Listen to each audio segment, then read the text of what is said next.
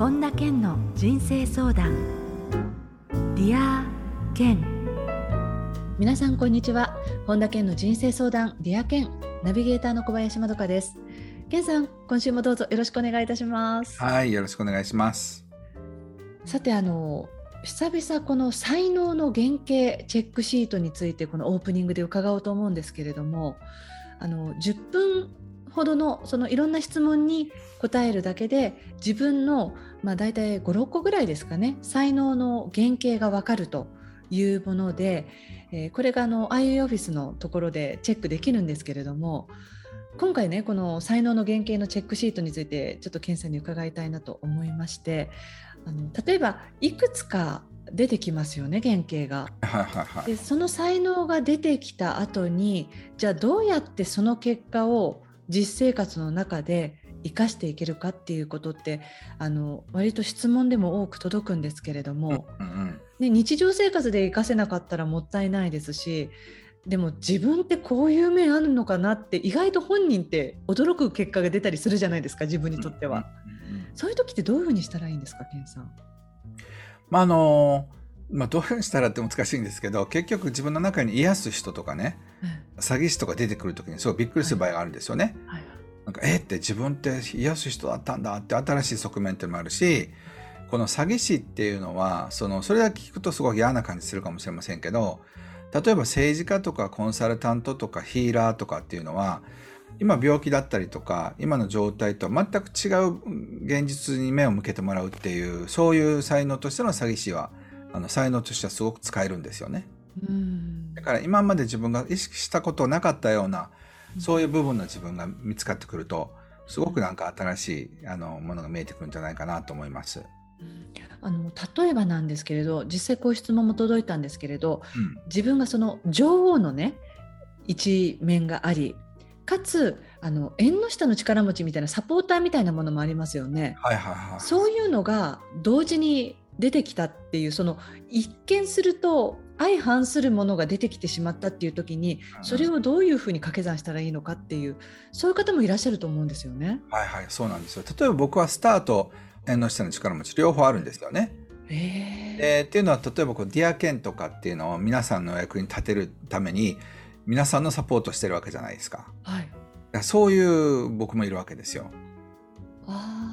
でもちろん何千人の前のあのでこう講演してる時は、その芸能人というかね歌手というかそういう人に見えますよね。うん、なんかそういうストライトを浴びていてそうなんですよ何千人の前で喋ってる僕はスターとしての才能を使ってるんですよね。はいはいはい、うん、でもやってることとかは意外と縁の下の力持ちっていうか地名に人生相談に答えたりだとか。その困ってる問題ってこうしたらいいですよってことだから王様としてこうしろとかじゃなくてすごいこうやっぱりなんていうのかなどちらかというと僕は下から皆さんをサポートするっていうエネルギーでやってると思うんです。あじゃあただそういうこう王様気質が強い人よりは相手のサポートができるような仕方での王様みたいな感じってことですよね。そうそうそう。だから僕はあのその皆さんに使えることができる王様なんですよね。そうか。だからその全然違う側面が出てきてるっていうことではなくて、そうそうそう王様でもそういうサポートしながらの王様気質ってことなんだ。そうなんですよ。だからいろんな人たちにお酌してもらったりとか、よく気配りができる王様かな？はい。ああそうするとそっか相反するものだから何かえこれってどうなのこの結果っていうことではなくてそうなんです自分のそのいろんな側面の中でそうするとまたあの多角的に見られますね自分のことが。そうなんですよ。だからこうすごいふんぞり勝ってね、えー、俺は王様だみたいな感じで思うそういう人と、えー、なんかあの人気配りができてめっちゃなんかこう来やすくて、フレンドリーな王様だなみたいなんだったら、えー、だってそっちの方が人気が出るかもしれませんよね、えー、だっていろんなこう経営者の方の中でもタイプがあってワンマンタイプもあればそうやって全体を見てっていう方っていらっしゃるわけですもんね。そうなんですよ。例えば松下幸之助さんっていうのは自分ではペラペラ喋ったりとかそういうタイプじゃないから、はい、だからどちらかというと気配りでの人で縁の下の力持ちなんですよね。ああ、そうか。そして哲学者で、ええ、そんなベラベラ喋るタイプじゃないんですよ。はい。うん。ってことはやっぱりそのそれぞれの才能があるってことですよね。うん、面白いですね。うん。そういうことがわかります。はい、あのこれねあの購入するとトータル5回試せるので、はい、1回やって終わりじゃなくてしばらく経ってから変わるっていうこともありますよね、ケンさん。そうなんですよ。まあ、いや、1、2ヶ月は変わらないこと多いんですけど、半年とか1年経ったらもう全然変わる可能性ありますね。ですよね。だからちょっと数年ぐらい経ってしまって、そうだ、忘れてたっていう方は、また改めてしてみると、お自分のこんな部分が結構上の方に出てきてるんだっていう、そういう変化も感じられますよね。あります、あります。はい、えー、ということでこの才能の原型チェックシートなんですがやってみたいという方は、えー、健さんの公式ホームページあるいは YouTube の備考欄からご覧いただけますのでよかったらチェックしてみてください。えー、ということで本田健の人生相談 Dear 健今回も最後までお楽しみください。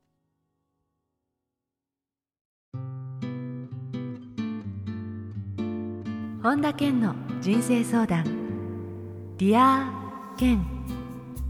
続いては人生相談のコーナーです。このコーナーではリスナーの皆さんからの質問に健さんに立体話法でお答えしていただいています。それではラジオネームけいこさんです。質問をお願いいたします。はい、健さん、まどかさん、こんにちは。よろしくお願いいたします。こんにちは。お願いします。はい。えっと、あの、現在会社員なんですけれども、今後の人生を考えたときに、えっと、遠からず会社員という立場を卒業して何かしていきたいと思っているんですね。で、えーと、私シングルマザーで子供が息子が2人いるんですけれどもこういうような形でこうステージを大きく変えようっていう時にケンさんがどんなことを大切にされたりしているのかっていうのをお伺いしたいなと思ってよろしくお願いいたします。なるほどなるほどはいありがとうございます。はいあのね、あの従業員として頑張ったり活躍するっていうのと自営業とかフリーランスでその活躍するのっていうのはエネルギーの使い方が違うんですよ。今は多分言われたこととかやらなくちゃいけないことをかっちりこなしていくってことやられてるでしょ、だから結構恵子さんのエネルギーとしてはしっかりかっちりされてる方だなと思うんですよ。はい、仕事もちゃんと評価されてねあの優秀な仕事されてると思うんですけど今度ね自営業になったら優秀さよりも可愛さの方が必要だったりするんですよ。はい。うん、可愛く仕事をお願いっていうふうにお願いしたりとかね。そういうふうな感じのあもうしょうがないなもう恵子さんに回してやるかみたいな。だから例えばフリーランスだったらあ恵子ちゃんにちょっと振っといてみたいな形の形で仕事が回ってきたりするんですよね。でそのためには可愛さとかそのなんか愛嬌とかそういったものが必要になるんですよ、はい。うん、でだから人間関係とか例えば恵子さんに仕事回してあげたいっていう人たちが10人いるのと1人しかいないんだと収入が10倍違ってくるんですよね。だからこれからはそのかっちりやるっていうことよりも、まあ、もちろんかっちりやなくちゃダメなんですよ。でもなんか可愛がられたり恵子さんに仕事回したいって思ってくれる人たちが何人いるのかっていうことになってくるんですよね。だからその今まではしっかりかっちりやるっていう多分人生の OS で生きていらっしゃったと思うんですけどそれを多少いい加減になっても可愛く面白い人になるってことの方が大事だったりするんですよね。それはどう思いますか？はい、ちょっと今日はまたかちりめな格好を珍しくしてきたんですけど、うん、でもお茶目な恵子さんもいるでしょ、はい、そう。だからそれが出てきて楽しくなってキャーみたいになったらあの仕事が回ってくると思います。なるほど。そう。だから今今のうちに、まあ、今経済的な安定があるうちに将来ね独立しようと思ってる分野の人脈を今のうちに増やしておくことですよね、はい、うん、だったら独立したら仕事回してもらえるようなそういう関係を築いておくことが大事だと思いますあのね仕事の内容よりもやっぱり人脈なんですよね。なので誰とつながるか、ね、はい、誰とつながるか可愛がってもらうってことが大事だと思います。はい。ケンさんね、そういう時のそのやっぱりこうある程度その自立していかないとっていう、うん、例えば女性で考えた時に。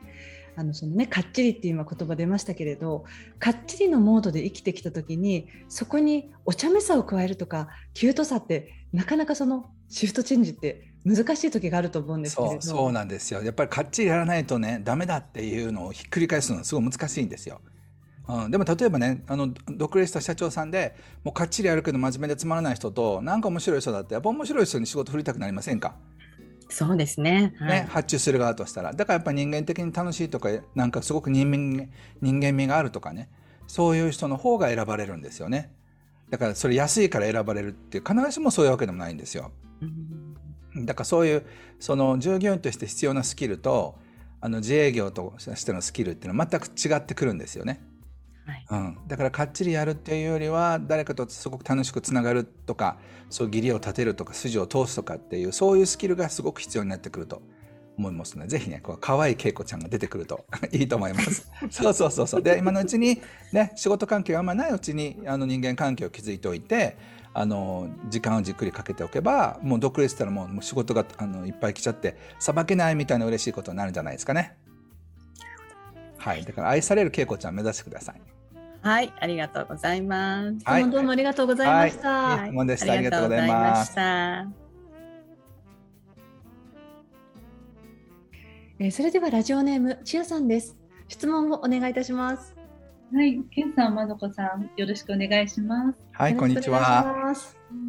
えっと、自分自身の完璧主義すぎるところに困ることがあるっていうのが悩みになります。今、えっと普段は自分で会社をやっていてものづくりをしているんですけどそういった時にはいろんなこだわりを全部生かすことができたりしてそういう面が役立つなと思うこともあるんですけどパートナーシップとか恋愛になると自分がこういうことを相手にしたら喜んでくれるかなっていうのを考えすぎて疲れてしまったり逆に相手の人にもあこうしてほしいみたいなことを求めすぎて疲れてしまって結局まあお付き合いが始まってもあまり長続きしないことが多かったりします。そんな時にはどうしたらいいのかアドバイスをお願いします。はい、ありがとうございます。あのね、その後ろの壁紙をこう選ばれるセンスといい、まあ、すごくアーティストだと思うんですよね。うん、だから独自の世界を作られる方だと思うんですよ。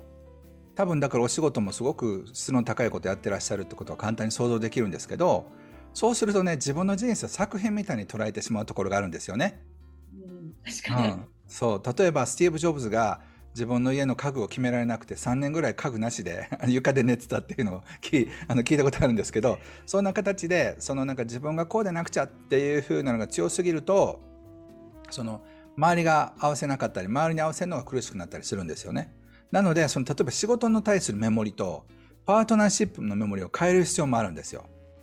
なるほど。それはどういうふうに変えればいいとか、うん、例えばだから素敵だなと思う人が出た時に私はついついなんかこう期待が大きくなっちゃって自分で潰れちゃうんですみたいな感じのことを言ったりだとかして、うん、ああそれでもなんかいいやってかそんなあの、ね、あなたがあの千代さんが素敵だよとかって言ってくれる人を選べばいいんです今度は。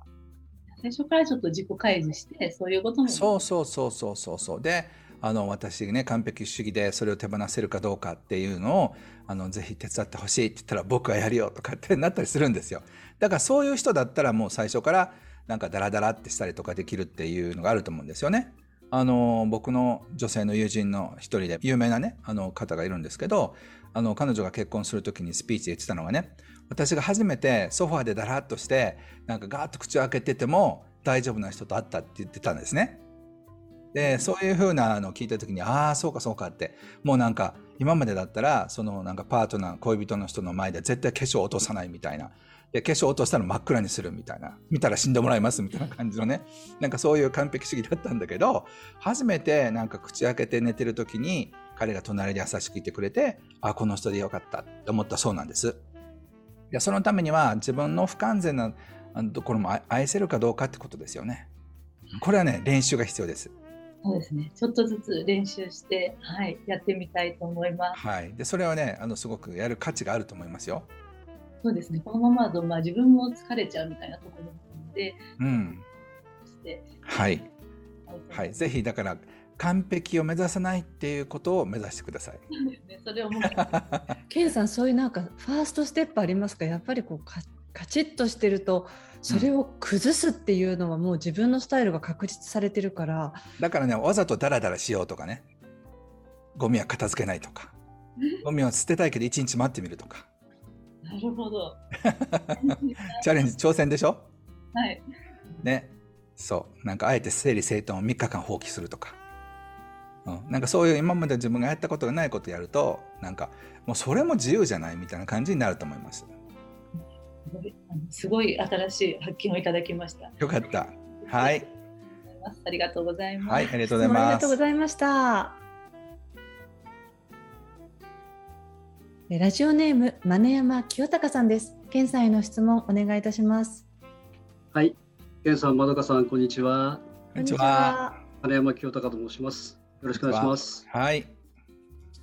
えー、僕の相談内容というのは、はい、どうしたらですね才能をお金に変えるライフワークが実現できるのかっていうものでして、うん、えー、私現在51歳で、えー、会社員として働いてます。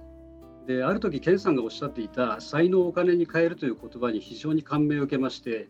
えー、それ以来今までの人生の中でずっと趣味として割り切ってきた歌を歌うこととモノマネという自分の才能をライフワークにしていきたいと思うようになりました。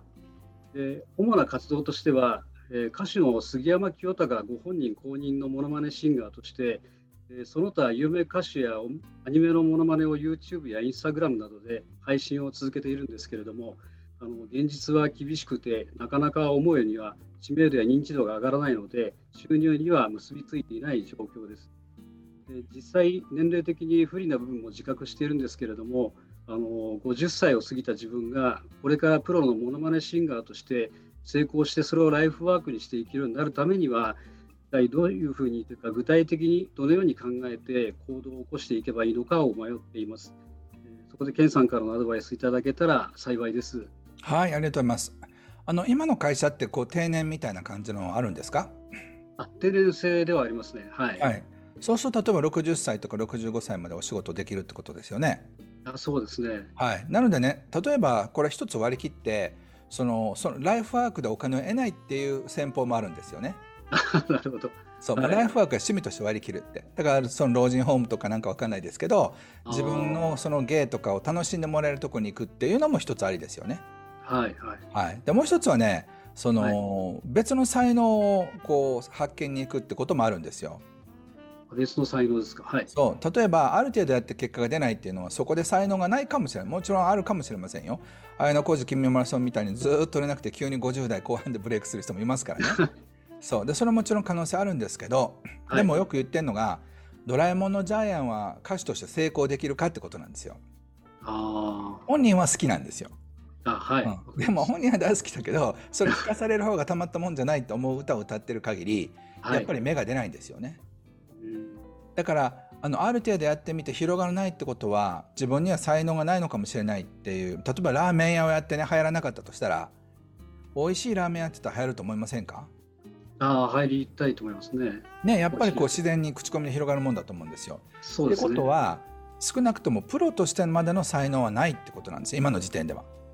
ああそうなんですね。はい。はい、だから例えばその文章を書くでもいいですし話すでもいいですしそれが広がっていかないってことは、はいひょっとしたら違うところに才能がある可能性もあるんですよ。なるほど、はい。それはどうですか？違うものでじゃあこうしましょうこのままあの鳴かず飛ばずで60歳までやっていくのか、はい、あるいは違う才能を探してドカンとヒットするんだったらどっちがいいですか？やっぱり違う才能でドカンとヒットした方がいいかなと思いますね。はい、はい、でもそうだったらあの炭鉱とかねあの石油を掘ったりとかゴールドラッシュと一緒ですよ。どこが自分のそのなんかツボなのかっていうのをやっていってもうなんかもうすげえなっていうふうに言われるような才能を僕ならボーリングを開始しますね。それはひょっとしたらセールスかもしれないしなんか仕事のネタかもしれないしなんかその何かに当たるとドカンっていくんですよね。だから同じことを同じようなやり方でやっててもやっぱりあの長く続かないと思うんですよね。あなるほど、うん、はい、なのでそういうふうに思思っていかれたらどうでしょうか？あわかりました。その才能をあの発掘するというか別の才能を発掘するっていう方向性はちょっとあんま考えてなかったんで、はい、はい、すごくあの、はい、勉強になりました。はい、僕ならいろんな才能をそのなんかこう試していくと思います。例えば僕は本でダメだったら歌だけになったかもしれないし マジックに行ったかもしれないし漫談の方に行ったかもしれないし、多分ねそのどっか国家で才能を見つけたと思うんですよ。あなるほどですね。だから今は今のことで成功しようと思ってるから大変だけど自分が一番輝けることを見つけてそれでうまくいくっていうふうに考えたら意外と見つかるかもしれませんよ。あ本当ですか。わかりました。はいありがとうございます。ありがとうございました。はい今後になります。それでは松下泉さんです。検査への質問お願いいたします。今日はありがとうございます。私がはい私は、えしなやかで折れない心と体を作るっていうことをテーマに笑い力と姿勢力と,、えー、っともう一つが呼吸力ですねこれをテーマに、えー、施術スタジオとえっと、オンラインサロン、そして講演依頼を受けるっていうような仕事をしています。えー、実は私65歳でそのサロンをスタートしたんですね。で更年期の時にねあの一級建築士としてあの大手の不動産会社に勤めてたんですが、えっと、子供も3人いて、え、精神疾患っていうか自分あのキャパオーバーしてしまって仕事が続く続けられなくなったっていうことがあって、えー、今の健康のことを勉強し始めた中で今にたどり着いたんですがうんやはり皆さん揺れるんですねあの今日も皆さん本を出されてるとかこれから出しますとか言うとざわざわざわっとして私なんかあれだわっていうのが出てきたり、えー、私はもう何十年これを続けてますと言われるとあのざわざわざわっとこう揺れるんですね。で自分のブランディングっていうものがまだはっきりしてないせいでそう揺れるのか、うん、その辺ちょっとわからないんですけどその揺れっていうのをこうなくすっていうかおそらく自分の中に誰かと比べるっていうところが出てくるのでその揺れが発生するんじゃないかって思って、え、もっと自分自身の未来やあ今日は一日幸せにやってこれたんだっていうところに焦点を合わせたいんですがそのマイナスの部分でざわざわざわとする自分を何とかしたいなと思うんですね。なるほどなるほど。あのそういう心のざわざわっていうのはサインなんですよね。うん、ひょっとしたらそろそろ本を書きなさいよって泉さん本書き書いてねっていうふうに言ってるのかもしれないし、なんかポジショニングとかブランディングっていう時にああなんか自分もこっちだよねこっちだよねこっちではないってことは分かるけどじゃあ自分は何なんだってことをそろそろ明確にしなくちゃいけないっていうもし呼び声だったとしたらどうでしょうか？あなるほど。だっていろんな人に本書いた方がいいですよとかそろそろまとめたらとかって言われたことないですか？いえ、まだそんなところまではたどり着いてないですね。今はサロンをなんとなく運営、はい、あのうまく運営したいっていうところがうん、そうすると本が一冊あったらすごくいいと思いませんか？はい、いいと思います、絶対に。でしょ？だからそういうふうなのがメッセージとして来てるはずなんですよ。なんだけど、いやいや、自分はまだまだとかっていうふうに思ってるんですよね。そうで例えばあの1年しかやってない人でも本出してる人もいるじゃないですか。えー、そうなんですね。いますいます。だからそういう意味では実績がない人の本がベストセラーになることもあるんですよね。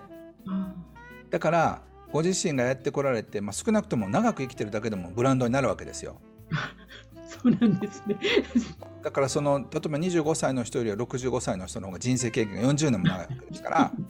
それから話せることもありますよね。うん、でそういうふうに自分にはたくさんのものがあるっていうふうに思ってらっしゃる方は本も書けるしブランディングもはっきりしてみようかなっていうふうにも思うしそろそろ自分の人生の集大成をやってみようかなっていうふうなステージの2歩ぐらい手前にいらっしゃるんですよ。でそれでもう一歩行っちゃったらそれが見えちゃうからやばいからちょっとなんかここでなんか足踏みしてよみたいな感じに受けまそういう印象を受けました、うん、ありがとうございます。どうですか？はい。あの今日皆さんのお話聞いただけでもたくさんなあの素晴らしいキーワードがあったんで書き留めてたんですけど、はい、はい、ありがとうございます。でもねまだ他人事に聞いてるんですよ。思いますか？だってその他の人たちがさこれから出版やりますって飛び込み台に行って あブルブル震えながらさあを見てああすごいなーみたいな。だから次は自分だってことは全然ねあのー、多分意識してらっしゃらないんじゃないでしょうか。うん、だ多分アナウンスであの次松下泉さんどうぞって言われたらあ私と同じ同姓同名の人がいるとかっていうふうに思いそう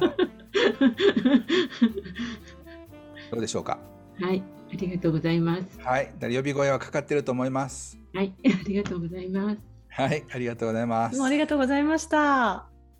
以上、人生相談のコーナーでした。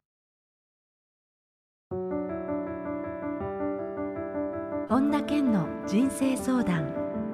Dear 健。続いてはハッピーライブラリーです。皆さんが人生を幸せにより豊かに過ごせるための特別な一冊をご紹介していますそれでは最初の一冊目ご紹介くださいはい君しかいないと言われる人になる何があっても食いっぱぐれないための企業家的習慣、今井隆さんという方が書かれた本ですね。あのまさにケンさんがおっしゃってるワンアンドオンリーという感じですよね。そうそう。でもやたらと長いあのタイトルでどこがどうやって区切れるのかなと思ったんですけど。はい、あの今井隆さんとはケンさんはお知り合いですか、はい、そうですね。もう10年以上になるのかな。あの彼がまだ作家としてそんなにブレイクする前からずっとあのお付き合いがあるんですけど。この人はねすごい真面目な、まあ、見たからにね真面目な感じなんですけどすごいこうコツコツコツコツやるのが得意で。それが今花開いてるっていう感じなので、まあ、どんな人もねちゃんとしっかりやることやったら成功しますよっていうのを体現されてる方ですよね。あまさにごあのご自身がそういう方なんですね。うん、そうそうそう。だからすごい説得力あるなと思います。なんかね、すごい派手で、うわ、この人だったら何やっても成功するタイプだなって思う人だったら、なんか参考にならないじゃないですか。うん、でもすごくあの控えめで、あの普通にその辺にいたらそんなすごい起業家っていうかね、あのすごい起業家の先生とは とても思えない感じの人なんですけど、一回話し出したらすごくね、やっぱ魅力あるんですけどね。はい、ぜひこちらの一冊もチェックしてみてください。続いての一冊を教えてください。はい、えー、棚田くんが行くという本で、えー、長菅雄一さんという方が書かれた本ですね。このね想定がの馬に乗っているあの満面の笑みの男性が、ね、自然の中でギャラ帽子。ええー、こ棚田くんが行くってこれどういう本なんですか、ケンさん？これね、すごい面白いあのユニークな人で、あの棚田ってあるじゃないですか、その、はい、畑みたいな、はいはい、ああいうののお米バージョンですよね。ええ、それを関西でやってるんですけど、もう15年間ずっと棚田に惚れて、もう棚田のことばっかり考えて生きてきた人なんですよ。ええ。一緒にご飯行っても、ご飯は絶対残さないんですよね。うん、で本当にお米を お米ラブっていう人で、あのそのなんて言うんでしょうね、まあ、あの帯にも書いてあるんですけど人生をかけて棚田を愛する男の15年にわたる活動の奇跡ってあるんですけどまあその自分のね食べ物を育てるとか、まあ、そういうあののに興味がある人はなんかこう結構感動の物語がいっぱいある、ね、そういう、まあ、農業に興味がある人とかにもぜひ読んでもらいたいですよね。はい、ケンさんはどうやってお知り合いになったんですか？これ最初知り合いの紹介とかそんな形で僕のセミナーに来てくださったりとかってあったと思うんですけど、えー、それがど、まあ、そんだけ棚田愛するんだからどんなお米を作ってるんだろうと思って送ってもらったらすごく美味しくて、えー、おこういうなんか愛情がいっぱいこもったものをねやっぱりこう作る人なんだなと思ってでいよいよあの最近本が出たっていうのでついついこう紹介したくなるようななんか、えー愛の大きな人なんですよね。あのご本人ですよね、この想定に移っている。そうそうそうそう、棚田君っていうのはその自分がね自分につけたニックネームであの本名じゃなくてもう棚田って呼んでくださいみたいな。だからみんな僕の周りは棚田君棚田君って本名なんだったかなみたいな感じ。もうとにかくね、あの YouTube とかでもいろいろ上がってますけど、もうとにかくこうなんか棚田愛が溢れる面白い人ですね。さかなクンのお米バージョンみたいな感じ。ああまさにああそうですね。はいね、でもそんな人に本当にこう手塩にかけて育てられたお米がどんな感じなのかって気になりますよね本当にね。ねぜひ戻してあげてください。はい、えー、さてこのコーナーではあなたからのおすすめの一冊も募集しています。ディアケンアットマーク iuoffice.com までお送りください。以上ハッピーライブラリーのコーナーでした。それではケンさん、今日の名言をお願いします。解決策がわからないのではない。問題が分かってないのだ。ギルバート・ケイス・ジェスタート。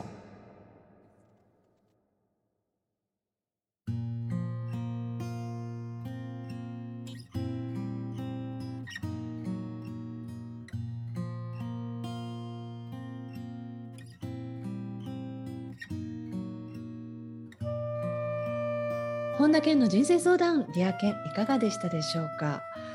あのオープニングで才能の原型チェックシート久しぶりにこの番組で取り上げて健さんに伺ったんですけれどもお話聞きながらちょっと自分もやってみたいってこう興味出たリスナーの方もいらっしゃるんじゃないかなって思うんですが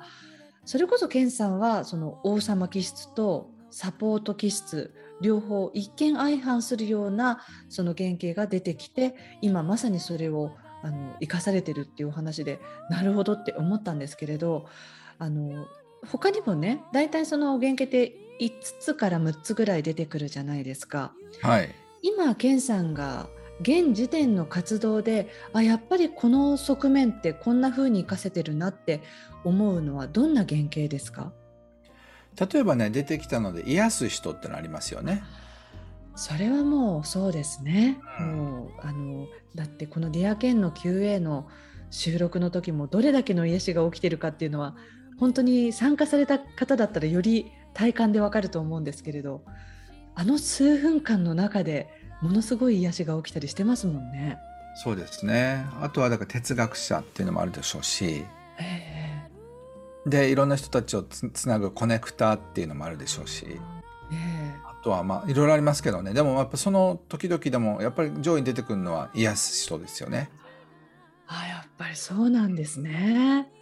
あの実際に健さん何度も今までチェックされたと思うんですけれど、はい、このチェックシートでご自身がねあ意外だなって思うものが出てきたものってありますか？そうですね。逆に出てこないあののがあってね。それはそのあのうちのオフィスのメンバー全員詐欺師っていうのが出たんですよ。はい、で僕は出なかったんですよね。へでなんか嫌だな心のあの記憶ない人たちとなんか囲まれて仕事するのはって僕は冗談で言ったら一人が「いやケンさんは自分が詐欺師だってことも上手に隠せるぐらいすごい詐欺師なんじゃないですか」って言われて 確かにと思って。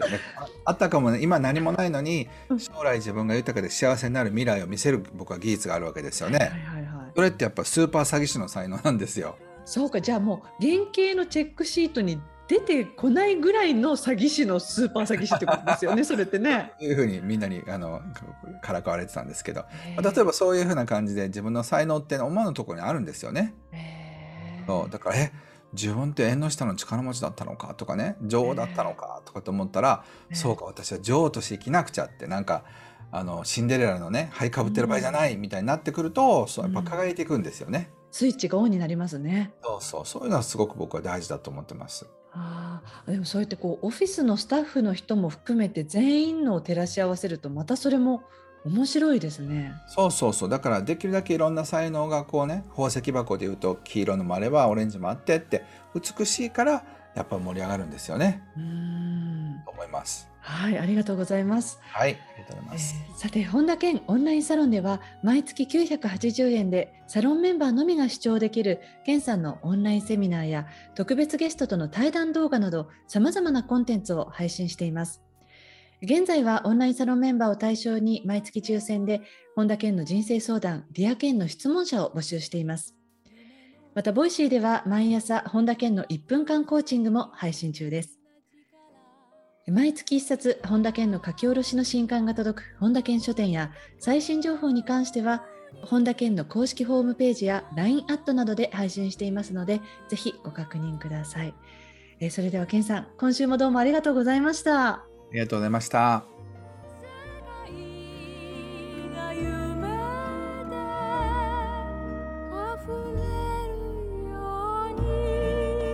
最後に本田健セミナーに関するお知らせです。12月18日、どんな時代でも幸せな人生を実現する法が開催されます。詳しくは、本田健公式ホームページよりご確認ください。本田健の人生相談、 Dear 健。この番組は、提供、アイウェイオフィス、プロデュース、キクタス早川洋平、制作、ワルツ、高知博桐原哲人ナビゲーター小林まどかでお送りしました。